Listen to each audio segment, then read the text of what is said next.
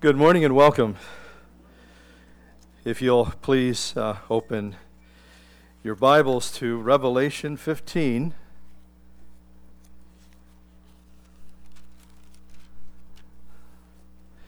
Well, we are more than halfway through the book of Revelation. I remember people are clamoring and clamoring for it to come, and look where we are already. Uh, Revelation 15, uh, shortest chapter, in the book of Revelation. John writes, We begin now at this point to move into uh, a time of, of, of final time of judgment. And John says, I saw, then I saw another sign in heaven, great and marvelous, seven angels having the seven last plagues for in them the wrath of God is complete. And I saw something like a sea of glass mingled with fire, and those who have the victory over the beast, and over his image, and over his mark, and over the number of his name. They were standing on a sea of glass, having harps, the harps of God. And they sing the song of Moses, the servant of God, and the song of the Lamb, saying, Great and marvelous are your works, Lord God Almighty. Just and true are your ways, O King of saints. Who shall not fear you, O Lord, and glorify your name? For you alone are holy, for all nations shall come and worship before you. And for your judgments have been manifested. And after these things I looked, and behold, the temple of the tabernacle of the testimony in heaven was opened. And out of the temple came the seven angels, having the seven plagues, and clothed in pure, bright linen, and having their chests girded with golden bands, that is, sashes. And then one of the four living creatures gave to the seven angels seven bowls, seven golden bowls, uh, full of the wrath of God who lives forever and ever. And the temple was filled with smoke from the glory of God and from his power, and no one was able to enter the temple till the seven plagues of the seven angels were completed. And with that, let's pray. You have to read that, you need to pray. Lord, we bless you. And we are so thankful, Lord, that uh, you took care of our judgment on Calvary's cross. Lord, we're grateful. We're thankful that we don't have to endure, that we don't have to face, Lord, this terrible time that will surely and certainly come upon the world. And Lord, we uh, are, are thankful that, Lord, you've also redeemed us. And Lord, you've put a message in our hearts. Lord, to communicate Lord, your saving grace and your mercy and your love uh, to those, Lord, that have not experienced that yet. For, Lord, in your grace and in your mercy, you are calling out today to many. And, Lord, we pray as the gospel is preached around our nation today, that, Lord, there be an ingathering. That those who, Lord, don't know you as of yet, and their eternity is a question mark that you would settle that for them today. Lord, uh, that you would fill their hearts with the Holy Spirit. And Lord, give them that wonderful assurance of eternity and also to that they will not face this terrible time ahead. So, Lord, as we consider these things, Lord, we pray uh, for the blessed Spirit of God to teach us. Lord, we realize that no matter where we turn in Scripture, Lord, you always have a word, Lord, for your children. And Father, I pray that we'd have just open hearts. And Lord, uh, also too, Father, as we as we come to the communion table, Lord, we're grateful and honored that you invite us to that table, that you want to have communion and, and fellowship and, and relationship with us. We're truly blessed. And Lord, as we conclude this this um, this week where we have, as a nation, Lord, celebrated and declared, Lord, our independence. Lord, we want to thank you for the freedom that we have and that has come to us through Christ. We know that, Lord, that's the only true freedom. Lord, you said if the Son will set you free, you're free indeed. And so, Lord, we celebrate that. We celebrate what you have wrought for us, what you've done for us. And we do pray for our nation. That once again, Lord, that the gospel will not be something uh, that people, Lord, mock or discard, but Lord, it would be welcomed. Lord, it's the message, Lord, of eternal life. It's the only message of true, lasting hope. And so we praise you for that. And Lord, we commit this time to you. Uh, ask you to meet with us now in Jesus' precious name. Amen. Uh, we entitled our message, The Sign Reads Danger Ahead. I think we've all seen signs like that uh, as perhaps maybe we're driving along the road and there's an alert or there's some kind of indication, or when we see the, um, the, uh, the, police, the policeman's vehicle ahead uh, and the lights are on, we know that uh, we better slow down uh, it's a little bit of a warning. And we find here in this chapter as well, as we've been looking at through uh, the book of Revelation, there's been a number of warnings. We were in New Jersey uh, a couple uh, weeks ago, and we were on Route 9, and we went by a church that was on the corner. And, and I, I saw an interesting sign on this church that I've never kind of saw before. Um, and it really got me thinking. I, th- I, would, I would hope that uh, uh, anybody that would go by that sign would also to think maybe uh, that God is speaking to them. And the sign basically said this If you're looking for a sign from God, here it is. Isn't that great? I mean, it's really simple. It's right to the point. If you're looking for a sign from God, here it is. And of course, you know, as, uh, as, a, as, as, a, as a preacher, I, I thought to be, there'd be something I would like to add to that. Uh, that would be, you know, come in and find come in and find the message God has for you or something, you know, like that. But it's interesting, when we look into the Bible, the Bible uses the word sign 140 times. Uh, sometimes it's used in a miraculous kind of way. Uh, sometimes it can be used in the sense of judgment. Uh, also, to oftentimes, as we see in our chapter, it's used in the sense of warning. Uh, one of the, you know, I was thinking about this uh, as I was just contemplating on our message here this morning and, and the warnings that God has given us, remember when we opened the book of Revelation, uh, there was a promise there that whoever read this book would receive a blessing. But when you think about it, a warning is a blessing. It's a blessing from God. Uh, it's, it's protective. Uh, it's designed to be preventative. Um, in a sense, like when we see the, the sign that says, you know, 55 miles an hour, and uh, we want to do 65. Or we want, isn't it amazing? You know, I don't care if the, if, if the, the new speed limit was 80 miles an hour, people would want to go 90. That's just human nature, isn't it? And of course, I know that you always obey the traffic signs, right? There's not an offender in the place, okay? Yeah, of course, we've all failed miserably uh, when it comes, you know, to that. Um, you know, whether we're in a 15 mile an hour speed zone or whether we're in a 55, wherever the case may be. But the interesting point about science is that God has accommodated man all throughout history. He's accommodated their unbelief by giving them a sign. Uh, we see that even sometimes with the prophets, when God would give a sign, they wouldn't believe it.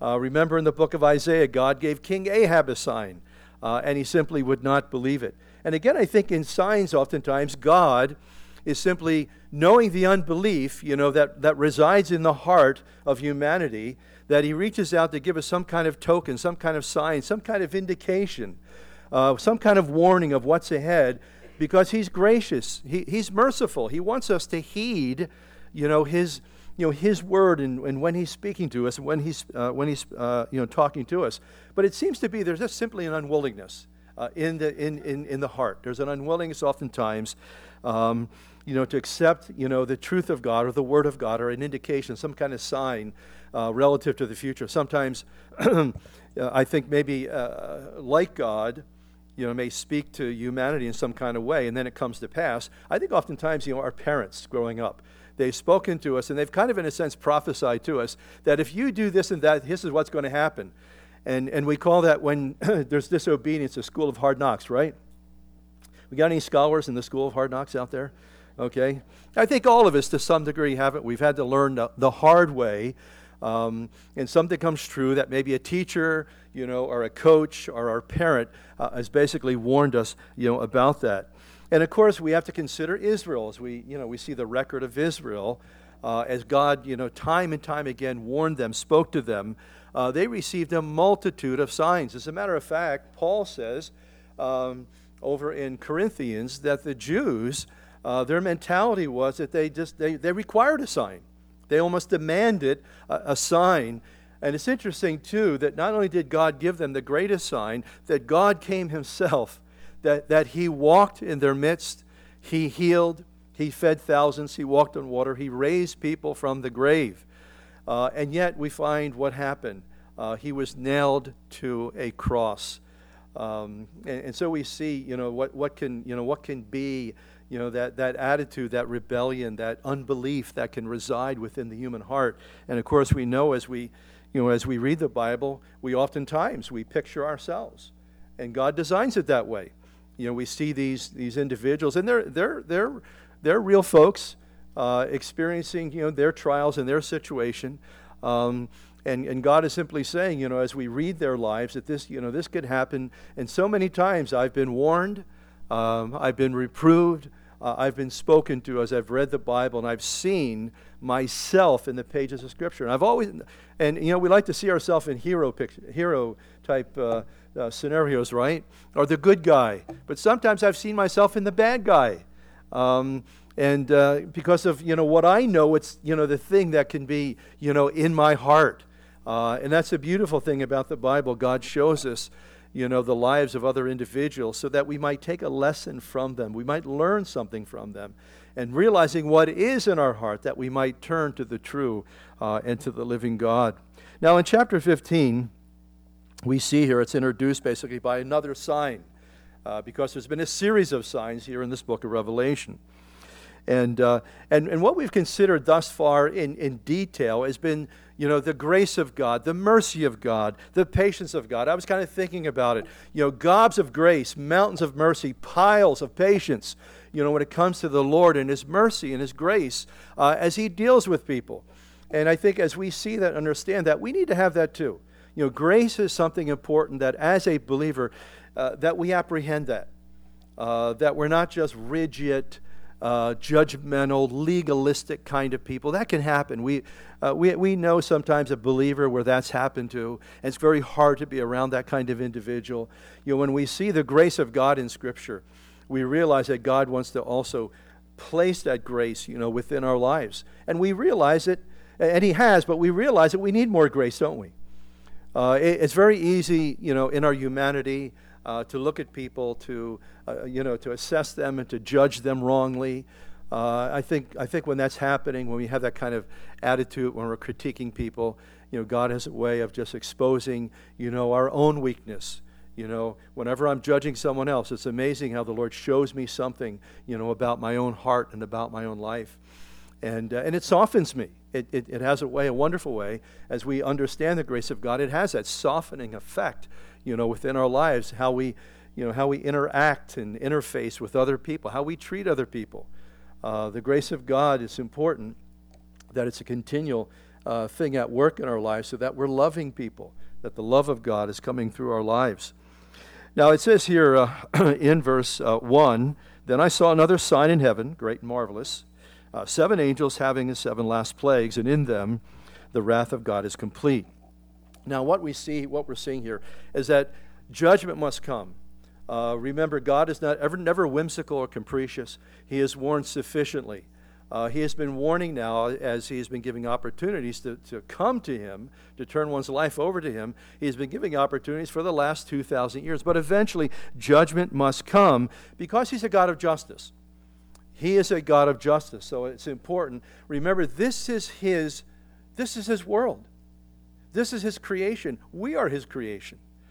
You know, it's amazing sometimes when we, when sometimes people will not give God enough latitude uh, when it comes to the whole idea of judgment, they forget the fact of the matter he's a just God.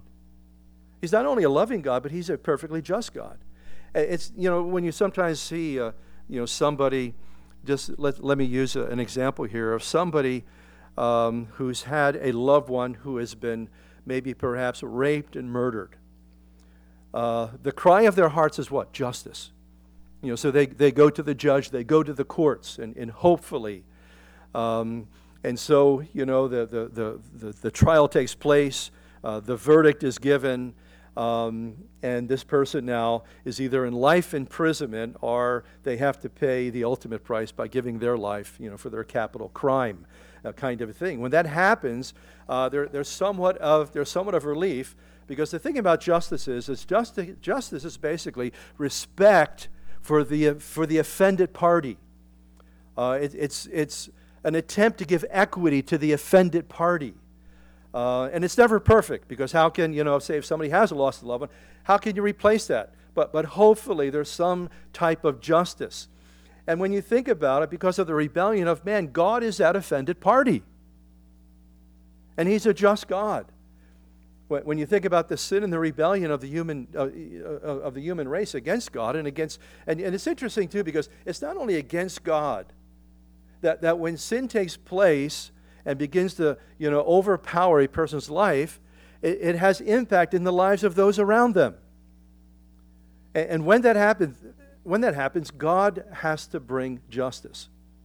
And you see, once again, we have a reminder in this whole thing of judgment, in this whole thing of wrath. Uh, when we look at what God has done for us through the cross, that He has taken this wrath. And when someone doesn't want to take that offer of, of, of pardon through the cross, they will have to ultimately face the wrath of God. And so when we, when we understand this whole matter of wrath, we have to also, too, bring the cross in here. Because when people don't understand the, the purpose of salvation and the cross and what God did, that He took His wrath upon His Son, or really upon Himself as the second person of the Trinity. A lot of people don't understand that. They don't realize, you know, what the gospel is all about. I think that's important for us, you know, as we understand the gospel, to communicate that to people. Because when they hear about the judgment or the wrath of God, they, oh, you know, they all go nuts. Uh, you know, God's a monster, and, and look what he's, you know, look what he's attempting to do, and all that sort of thing. And the fact of the matter is, God is perfectly just. He's perfectly, he's perfect love. He's perfect mercy. He, he's perfect kindness. And that's why Paul said in, in the second chapter of Romans, verse 5, that we understand the kindness of God, that it brings us to repentance. And, and I, really, that's our job in a sense, to communicate that to a lost world. As we've experienced His kindness, as we've experienced His grace and His salvation. Because they hear little snippets, and oftentimes when they hear certain, you know, portions of the Bible, um, and little you know pieces here and there. Uh, they have a way of just you know it's taken out often usually taken out of context, uh, and so they make their judgment upon that. And they're in the stereotypical idea so often of God is the wrong idea. They don't see him as you know a, a kind and gracious and merciful Father, you know, working to bring us you know his his erring children to bring us into relationship uh, with Himself. And I think, too, another big issue is isn't the definition of sin in the hearts of mind, minds of men skewed? Because you can't really understand it because sin blinds. And until that we're redeemed and regenerated, can we understand the power of sin? When you, when you talk to people about the power of sin, uh, they don't really know what you're, you're talking about. We know that. You know, we, we've experienced, you know, because of our own weaknesses, our own vulnerabilities, and as a believer, we can put ourselves, you know, back into some sinful activity and realize how powerful it was. We didn't realize that, you know, before we knew Christ. Before, you know, before we walked with him. You know, we thought a sinner was ah Adolf Hitler, you know, or some heart, some murderer. Uh, but nobody else really, you know, nobody, nobody else is really capable. Uh, and that's why so often when, when people look at, you know, people that have committed those crimes, they tend to look down on them because they're self-righteous. They think, well, I'm not a sinner. Uh, you committed, you, you know, you, you robbed a bank. You know, you perpetrated this terrible crime. You're a nasty person. And so there's a, there's a, there's a uh, because of the blindness uh, in the human heart, Uh, there's a, there's a self righteousness there that I'm better than you. I'm just better than you because I don't do all those nasty kind of things. But the fact of the matter is, uh, there's going to be good people that are going to be in hell. And they're so good they thought they didn't need God. They don't need Him in their life. And the fact is, we need Him. we were saying that a moment ago about how important it is that we, we need Him. And I tell you what, the more the longer you walk with Christ, the more you realize that you need Him. I knew I needed Him, you know, 40 years ago, however many years ago it was, 1975. I realized I needed Him then. But you know something? I, I believe I need Him more now. And it's a, it's a wonderful revelation, isn't it? To know, you know, how, you know, David speaks about that. And David sometimes writes a psalm, and he's a king. He's a king. And, and then, yet, through the psalm, he'll say so many times, I'm needy. Oh, Lord, look on me. I'm needy. And I'll tell you what, that's a great place to be. Because when we realize our neediness, our, our emptiness, or our particular barrenness, it, it makes us cry out to Him for His fullness. Because God loves to dispense out to you and me that which we need, that which we lack. That, that's what our relationship is all about, in a sense. He's the vine, we're the branches. The branch cannot live one day. Um, doing some, some yard work um, over the last couple weeks, and, uh, and it's amazing how when you cut off that branch off the tree, how quickly things just wither. And when we're separated from Him in any kind of way, our life is withered. And we need Him. We need that life giving sap. That, that's the work of the Holy Spirit, isn't it? Sort of like a, a life giving sap, you know, to flow in and through our life.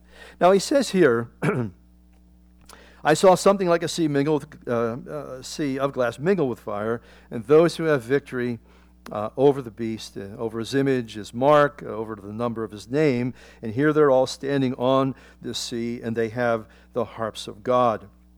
Now, these are those who were martyred uh, during the second part of the tribulation. Remember, we talked about last week blessed are those who die in the Lord. Uh, in other words, blessed are those who die in Christ. But that's also true for anybody who ever dies in Christ. Amen? That there's a wonderful blessing. But these are those who gave their life. They sacrificed their life. They wouldn't take what? The, the mark of the beast. And what I like here, interesting, uh, in this verse 2, is these are those who have victory over. And it, and it says four different times they have victory over. Uh, just as they had, excuse me, just as they had victory over their temptations, you and I as well can have victory over our temptations. You know, whatever it is, victory over our weakness, you know, victory in our struggle, whatever the case may be. Um, you know, when you think about victory, I, I was um, just thinking of uh, 1 Corinthians chapter 15 it might be verse uh, 58 or something of that particular nature. But Paul reminds us there that the victory of Jesus Christ, the Son of God, has been transferred to whoever will believe. There's a victory that we have in Him. It's not a victory, you know, in the world, in the things of the world. It's a spiritual victory. It's a victory that, that comes into our life as we're trusting Him, as we're obeying Him, as we're walking with Him. Because, see, as a believer, I can still lie. I'm still very capable of lying to try to get ahead or try to work things out in my own particular wisdom, but I'm not really walking in any kind of victory. But you see, when you and I are walking in the victory of Jesus Christ, there's a wonderful peace. There's a, peace that passes all understanding that, that comes, you know, it just comes into our life. It's just simply there. And when, even as a believer, we're trying to work things out in the arm of the flesh, there's no peace to that. There's no rest. And I know that we've all experienced that to some degree. And hopefully, that when that takes place, we don't stay in that. We get back into that place. We get back into under that umbrella of the victory of Christ, where we're walking, obeying, trusting, serving, allowing Him to lead us and guide us uh, and direct us. It's always the cross that, that has brought us, always that, that redemptive work of Jesus Christ. And that's why also Jesus said this um, that we're to take up our cross daily. You see, God wants you and me, a, a very important ingredient of, of this victory is living sacrificially. You know, living, I, I was watching a, a, Star Wars movie, and uh, one, of the, one of the Jedi's were explaining to uh, this other official uh, that what a Jedi was because this other official was saying, well, Jedi's are, are, are selfish. And he was a Jedi, and he was saying, no, they're not selfish. They're basically, they're, you know, their whole purpose of a Jedi is to live for others. And I thought that was an interesting kind of, you know, interesting kind of tape because you don't kind of see that ever really, you know, uh, communicated uh, normally in movies.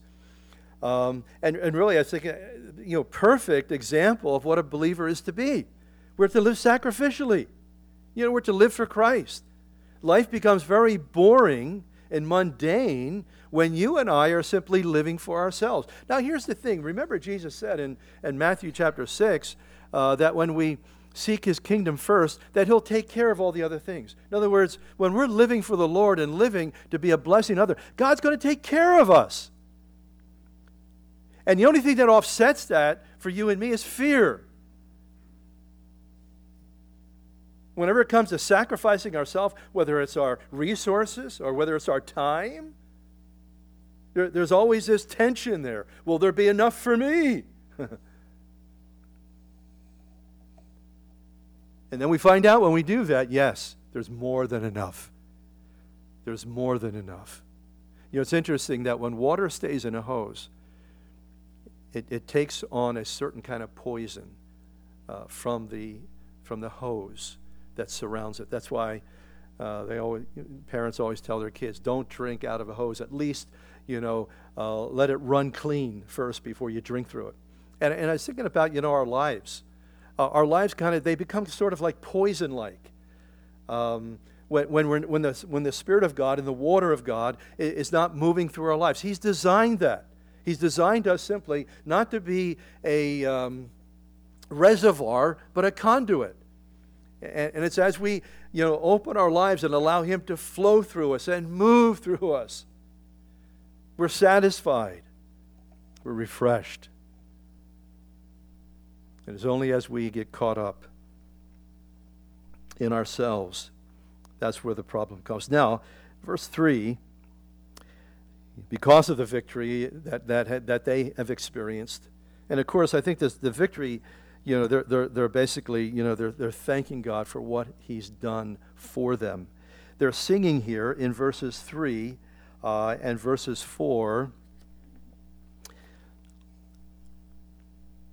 And they sing the song of Moses, the servant of God, and the song of the Lamb, saying, Do you realize these are the first and last songs in the Bible? Song of Moses is in Exodus 15. The song of the Lamb is the last song that we have. Interesting that they're singing these particular songs. And it's great and marvelous are your works, Lord God Almighty, just and true are your ways, O King of saints. Who shall not fear you, O Lord, and glorify your name? For you alone are holy, for all nations shall come and worship before you, for your judgments have been manifested. And so here they're singing because they perfectly understand what God has wrought for them, what the Lord has done for them.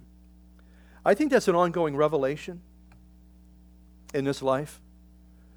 I, I know I, in a far greater way, appreciate the work of redemption and what Christ has done for me now than when I was first saved. I mean, I was thankful and I was blessed when I was first saved, but I have a greater understanding, and because I have a greater understanding of what He's done for me over, the, over these years, I have a greater appreciation you know, the fact of the matter is, Paul says, you know, the, that we look in a mirror dimly, but then we shall see face to face. And I think that, you know, when we're in heaven, because uh, a lot of times, you know, presently right now, um, you know, a lot of folks, you know, a lot of Christians that can be glum, they can be sad, they can be struggling in their difficulty. But you know, when we get to heaven, um, I would only think that we're going to be doing nothing but shouting and singing and, and just worshiping and, and grateful and honored to be there. You know, this side of heaven, you know, we are going to cry. We're going to lose our song. We're going to lack insight and understanding. But then, like Corinthians says, we're going to see face to face, and it's going to be nothing but rejoicing uh, and blessing. Now, notice what they sing in this song here. Notice the pronouns, not about themselves. It's all about Him. It's not about any of their achievements, but, but it's simply a rejoicing, a, a gratitude, an overflow of what the Lord has wrought for them. They're doing nothing but worship, worshiping. And, and also, too, you have to notice there's a, a wonderful absence of complaint. Let me warn you against complaining. Don't go down that road. Do you ever notice how easy it is when you get around complaining people? Sometimes complaints just sort of appeal to our human nature. Oh, yeah, yeah. It, it, it's, it's amazing how easy we can get negative. We can be rejoicing and praising the Lord, got up and had a great morning. You get to work, and all of a sudden, there the grumbling starts. And be careful. Be careful you don't go down that road because you can get into a pattern. It's easy, I think, to get into a, a, a, a, negative pattern about griping, grumbling, complaining, you know, criticizing, and before you know it, uh, you know, you're just you you, be, you look at everything through that grid. And we know people. It doesn't. We have to go very far in this world where we find people that that's their mo. And sometimes when you have to work close to those kind of people, it, it, uh, it's, it's difficult. You know, we've got so much to, to thank God about, you know, to, to praise God. I remember one, I, there was a brother one time, he was, a, he was a, uh, a worker in a big corporation. And at the time, he was making something, this was years ago, at the time, he was making something like, you know, with his benefits, 50 bucks an hour. And I think at the time, I would have been making like maybe 15. and I heard this litany of complaints. And the, the um, protest that, you know, they were going to do. I'm thinking, man, we've got so much to be grateful, to be thankful for. You know, we think about Thanksgiving, and praise God for Thanksgiving, but you know, Thanksgiving needs to be something all the time for you and me. Uh, it, really needs to be a way of life. Because, again, it is. It's really too easy to get caught up in, in the negativity, you know, of our world and all the griping and all the things uh, that are out there. And so, anyway, in this song, it's really all about Him. You know, all about what He has done. And I'll tell you what, when we stand before Him, we're going to realize it's all going to make perfect sense. It's all going to make perfect sense because then we're going to have full, a full apprehension, a full understanding because again, we, we, we see through a mirror dimly. We don't have a full understanding. We sometimes a negative, traumatic thing can take place in a person's life, and that one traumatic event defines the rest of their life. Irrespective of all the good things that have taken place in their life to that point, that one negative, traumatic event takes place. And I'm not, I'm not diminishing some of the difficult things Yes, these kind of things do happen to us. They do hurt, they wound us. But by the grace of God, that we can, we can move beyond those things. We can trust Him you know, to help us, to guide us, to, to bind up the wounds. I, it's so sad. I've known, I've known folks that have been defined by you know, traumatic experiences or even sometimes a singular event. And uh, doesn't need to be for the child of God. Now, he draws, when we move to verse 5, he draws our attention back to verse 1. Uh, and, and, and we're, lo- we're looking at now the seven angels with these seven final uh, disasters. and remember what angels are uh, they're God's ministers, they're, they're his servants, they do his bidding, they, they do his work. We see that. The Bible reveals that to us. And here they are. And so, after these things, he says, I looked, and behold, the temple of the tabernacle of the testimony in heaven was opened. Uh, and out of the temple came the seven angels, having the seven plagues, and clothed in pure, bright linen, and having their chests girded with golden bands. Now, what is interesting here, and perhaps as we read this, uh, you reflect, do you reflect back on the Old Testament priests and the way they were dressed? And that's what we're seeing here. This is, the, this is a picture of the heavenly temple. Remember Moses went on the mountain, Mount Sinai? And God said to him, I want, you to, I want you to write down exactly what you see, exactly what you've been instructed to write down. And what we're seeing here, what we saw in the Old Testament priesthood in the temple, is a reflection of what John is telling us right here in this particular, uh, this particular heavenly scene. Now, here these angels in verse 6, they emerge out of the Holy of Holies. You know, each one has a different, we're going to see the bowls next week in chapter uh, 16. Each one has a different type of judgment. Uh, and each one of these are so incredibly severe. In other words, these are the final judgments that are going to be poured out upon a Christ rejecting world. Have you ever known anyone who has been caught up in a very ungodly or a wicked lifestyle? And maybe you've talked to them. Perhaps you have not only talked to them, you've prayed for them. And you prayed for them to come to a place where they would turn to God. They came to, they would come to a place where they would simply repent. And they didn't. And have you ever had this thought, what will it take? I know a lot of people in my life. Most of them are family. I pray for them. And, and I look at what they've had to endure, the adversity. Uh, just incredible. And you keep asking when you see those kind of situations, you know, what is it going to take? What is it going to take for that person to come to Christ. And yet we find that this is how, this is what sin can do to the heart. Sin can so harden the heart. That's why the Bible uh, instructs us, you know, that, uh, that we, need to, we need to always have a repentant heart. We need to be ready to turn to the Lord. And here, even at this point, we're going to find that people, with all these things taking place, they're going to refuse this gift of salvation. You know, the fact of the matter is, some people just don't want God. There are some people that they just do not want God. And, and yet, even for those people, God is gracious. He created them for a relationship with Himself. They just don't know that. See, that, that's what sin can do. It can so distort and blind and, and damage a person where they don't realize that the greatest gift, an eternal gift, the gift of salvation, awaits for them as they will simply open up their life to the Lord and Savior Jesus Christ. And I thank God for his patience and for his mercy. Like the man I was sharing with you a few weeks ago, 93 years old. And yet his name was written in the Lamb's Book of Life before the foundation of the world. Yet for 93 years, he said no. God, you're awesome. God, you're, you're, just, you're just absolutely incredible. We just don't have that kind of patience with people. Only as the Lord fills our heart with it, right? Only with our, as the Lord fills our heart with forgiveness for people, our love for people.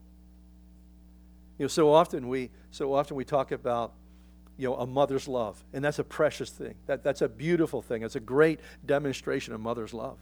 But you know that same kind of love God wants to put in every heart.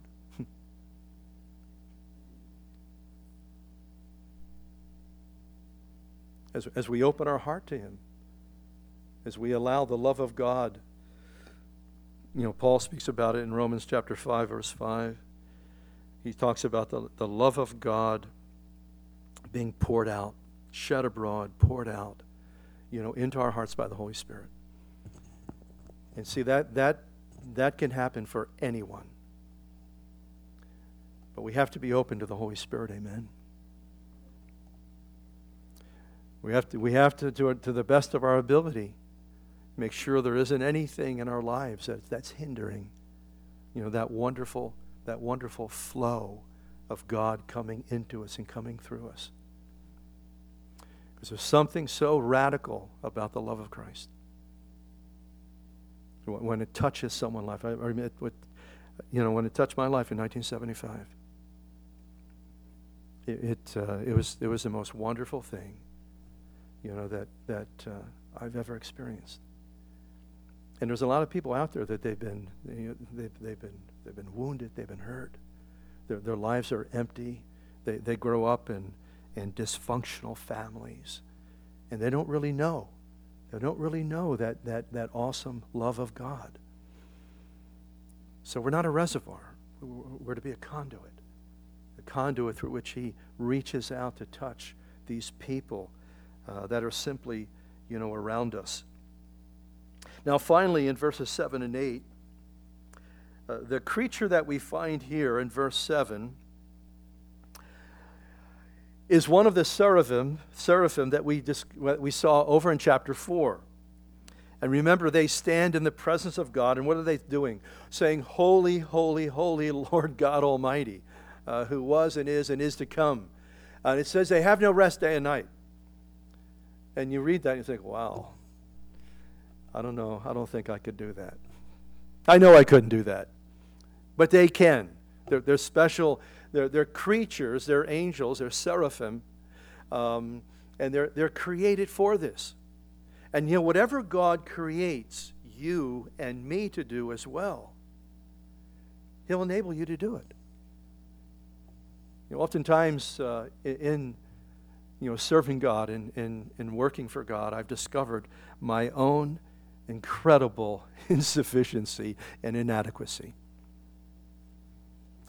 But you know, I also discovered His sufficiency, His adequacy, His empowerment in the face of, you know, my inability. Our, our God, who I forget where the verse is, our God is able. He's able to accomplish His purpose for you for each one of you. He's got a purpose, He's got a plan. And sometimes, you know, I think people oftentimes, you know, we're always calling for workers and servants and helpers and that sort of thing. And, and I think people, I, I think a lot of folks, um, um, you know, I'm thankful for all the servants that we have, but I, I think sometimes there can be a tendency to hold back because I feel like I'm not capable. You know, I, I don't have the ability. But you know, when you step forward, if, if God's calling you and you're hearing His voice and you feel a prompting, but yet you feel uh, in- incapable, inadequate, insufficient, all those things, you step forward and you realize that God just, man, He just comes in. He comes in, He enables you, and He empowers you. He puts, in a sense, He puts wind in your sails. And if maybe you're praying about maybe taking a step of faith and uh, whatever that might be, um, or some area of service or you know uh, something that you feel prompt that the lord wants you to do I, I want to encourage you do it. You know do it in the grace of god you'll find will wonderfully come in and minister and help you uh, in, in that particular situation. Now verse 7 and 8 one of the four living creatures gave to the seven angels golden bowls full of the wrath of god who lives forever and ever and the temple was filled with smoke from the glory of God and his power. And no one was able to enter till the seven plagues of the seven angels were completed. What do you think that means when it says no one was able to enter? Basically, it means repentance is no longer possible. We're at that point in the tribulation. And when you think about it, and it's interesting because when you look up in verse 5, the temple still opened but now the door is closed. Let me tell you, repentance is such an awesome gift, a wonderful gift. To be able to, and it's just simply this to turn. To turn. To turn away from my way, our way, and to turn to Him. And to find His grace, His open arms to find forgiveness and cleansing is so wonderfully awesome. And, and, the smoke here that we find is basically the, the entire scene is filled with it. Uh, it's referred to as the Shekinah. The Shekinah, and it basically it's a picture here of the glory of God. It's the visible glory of God taking place. And, and when the temple was on earth, there was a Uh, a glory cloud, a Shekinah, above the temple, above the tabernacle, above the temple. And if you remember, Isaiah the prophet saw it, he experienced it. I mean, what would it be like? You ever think, you know, sometimes you think about what it would be, what would have been like to walk with Jesus? What, what, what would it have been like to be there on the day of Pentecost? What would it would be like if the Lord appeared to us personally? Turn to Isaiah 6. We're going to close with this.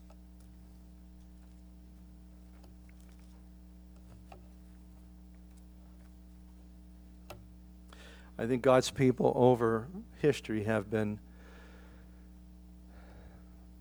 affected, you know, by this idea, like Moses said over in the book of Exodus, Lord, show me your glory. I mean, he was seven, he was what, 40, 40 days, you know, up in the mount, you know, with God and, you know, um, so much so that when he came, came down from the presence of God, his face was just, you know, just emanating with the glory of God, reflecting the glory of God. And I've, when I've read that verse, oftentimes I said, Lord, show me your glory. Show me your glory. Isaiah in chapter 6, and a few verses here, it said this happened, this took place. Uh, in the year that uh, King Uzziah died, a good king, king of Judah, he says, I saw the Lord sitting on a throne, high and lifted up, and his train, the train of his robe, filled the temple, and, it, and above it stood seraphim. Each one had six wings. The two he covered his face, the two he covered his feet, the two he flew. And one cried to another and said, and these, these again uh, takes, us, takes us to uh, Revelation chapter 4 Holy, holy, holy is the Lord of hosts. The whole earth is full of his glory. And you know what? That's going to happen again. That's going to happen again when Jesus Christ takes residence on his throne in Jerusalem. And the whole earth will be filled with the glory of the Lord. And the posts of the door were shaken or moved uh, by the voice of him who cried out, and the house was filled with smoke, the visible presence of God. And here's his reaction to that to the presence of God. And so I said, Woe is me, for I am undone. Which is interesting because up to this point in the previous chapter, he has said, Woe to everything. Seven different times, woe to this and woe to that. But now he sees God. He says, Woe is me. Woe is me, for I am undone. I am a man of unclean lips, and I dwell in the midst of a people of unclean lips. For my eyes have seen the King, the Lord of hosts. You see what happens is, and that happens for us today in Christ. When we see Him, when we draw near to Him, we begin to see ourselves for what we really are. We see Him for who He is. you know, I try to keep my car clean. I go to car wash all the time, and I've always kind of washed my cars. And but when I'm going down the highway and I'm f- heading into the sunset, and all of a sudden I look at my windshield that I thought was clean. It's like, whoa, have I ever cleaned that windshield?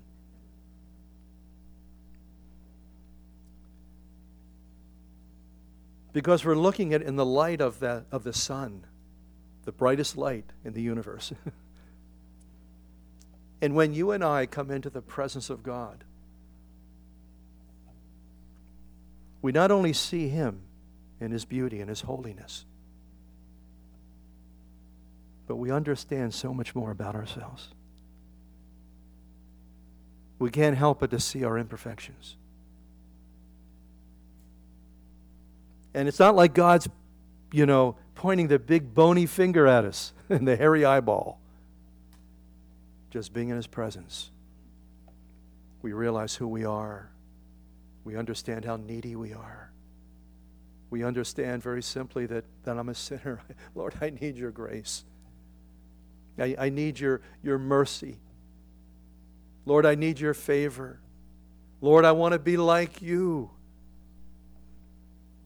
when that happens, I think there's all kinds of revelation, insight.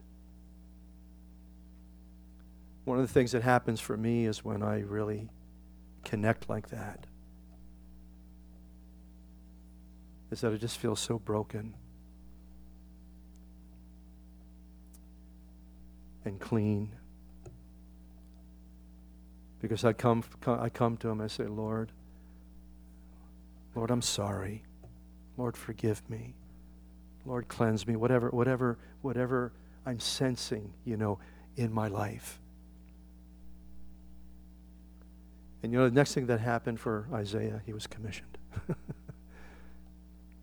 says, it says here that one of the seraphim flew to me, having in his hand a live coal, which he had taken from the tongs from the altar. And he touched my mouth and said, Behold, this has touched your lips. Your iniquity is taken away, and your sin is purged. You see, we don't need an angel. We've got the Lord Jesus Christ. And what we see here, what we see here basically in type, it's pointing us to the cross and to what Jesus Christ has done for us. And so, with that thought, I'm going to ask the, the ushers to distribute the elements. And if there's anything this morning in your life, an attitude, some area of inconsistency, some weakness that's manifested itself again, some area of struggle, let's give it to Him. Let, us turn it over to Him. The, the, the fact is, we find we can't work these things out on our own. But the power and the grace of God will wonderfully come in and buoy us up. And if this morning your salvation, your relationship with God is a question mark, settle that. As you receive these elements, say to the Lord, Lord, come into my life. Because that's what, in a sense, um, these emblems are. They're emblems of the body and the blood of Jesus Christ. So if you need to do that, do that personally before the Lord. Salvation's free. It's a wonderful gift. It's a gift that's eternal, and it's a gift that's transformational this side of heaven. Let's worship.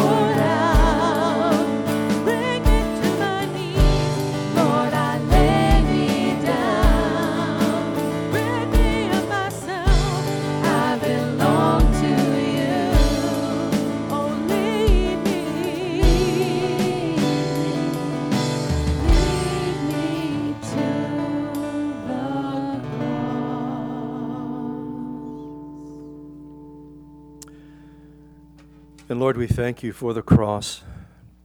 We realize, Lord, it uh, is the mercy seat of the Old Testament tabernacle. And Lord, because of the cross and your sacrifice, Lord, you're taking the punishment, the judgment, the wrath of God for whosoever would put their faith and trust in you, Lord, will never experience these judgments that we read about in Revelation. And Father, I want to pray for each of us here this morning. Lord, we look to you afresh. And we are thankful, Lord, that we can come. We can come. We can confess. We can offer up, Lord, to you not just our praise, but, Lord, our problems. Lord, our sins, our iniquities. Lord, we can give to you our trials, our struggles. Give to you, Lord, our pain, our wounds. Whatever it is, Lord, that is a dominant feature, Lord, right now in our lives, our hearts and minds. Lord, these things are too big for us but they're not too heavy for your shoulders. So, Lord, by faith, we look to you. By faith, Lord, we give you ourselves. We give you these things. And we ask, Lord, in their place, that, Lord, we might have freedom and cleansing. That, Lord, we might have peace and rest. So, Lord, we again thank you. And we, as we partake of these elements, we also pray that you would fill us afresh. Lord, fill us, we pray, with your spirit, with life. Lord, remove the things, Lord, in our hearts and minds, Lord, that are not pleasing to you. And put a passion, Lord, a fresh new desire Lord, your spirit is a Holy Spirit. There's this reading of the seraphim, Lord, crying out before you night and day, Holy, holy, holy is the Lord God Almighty. Lord, may your holiness invade our lives. And Lord, may we give you glory. May we bring you praise. May we honor you with all that we do. Let us partake of the bread and the cup.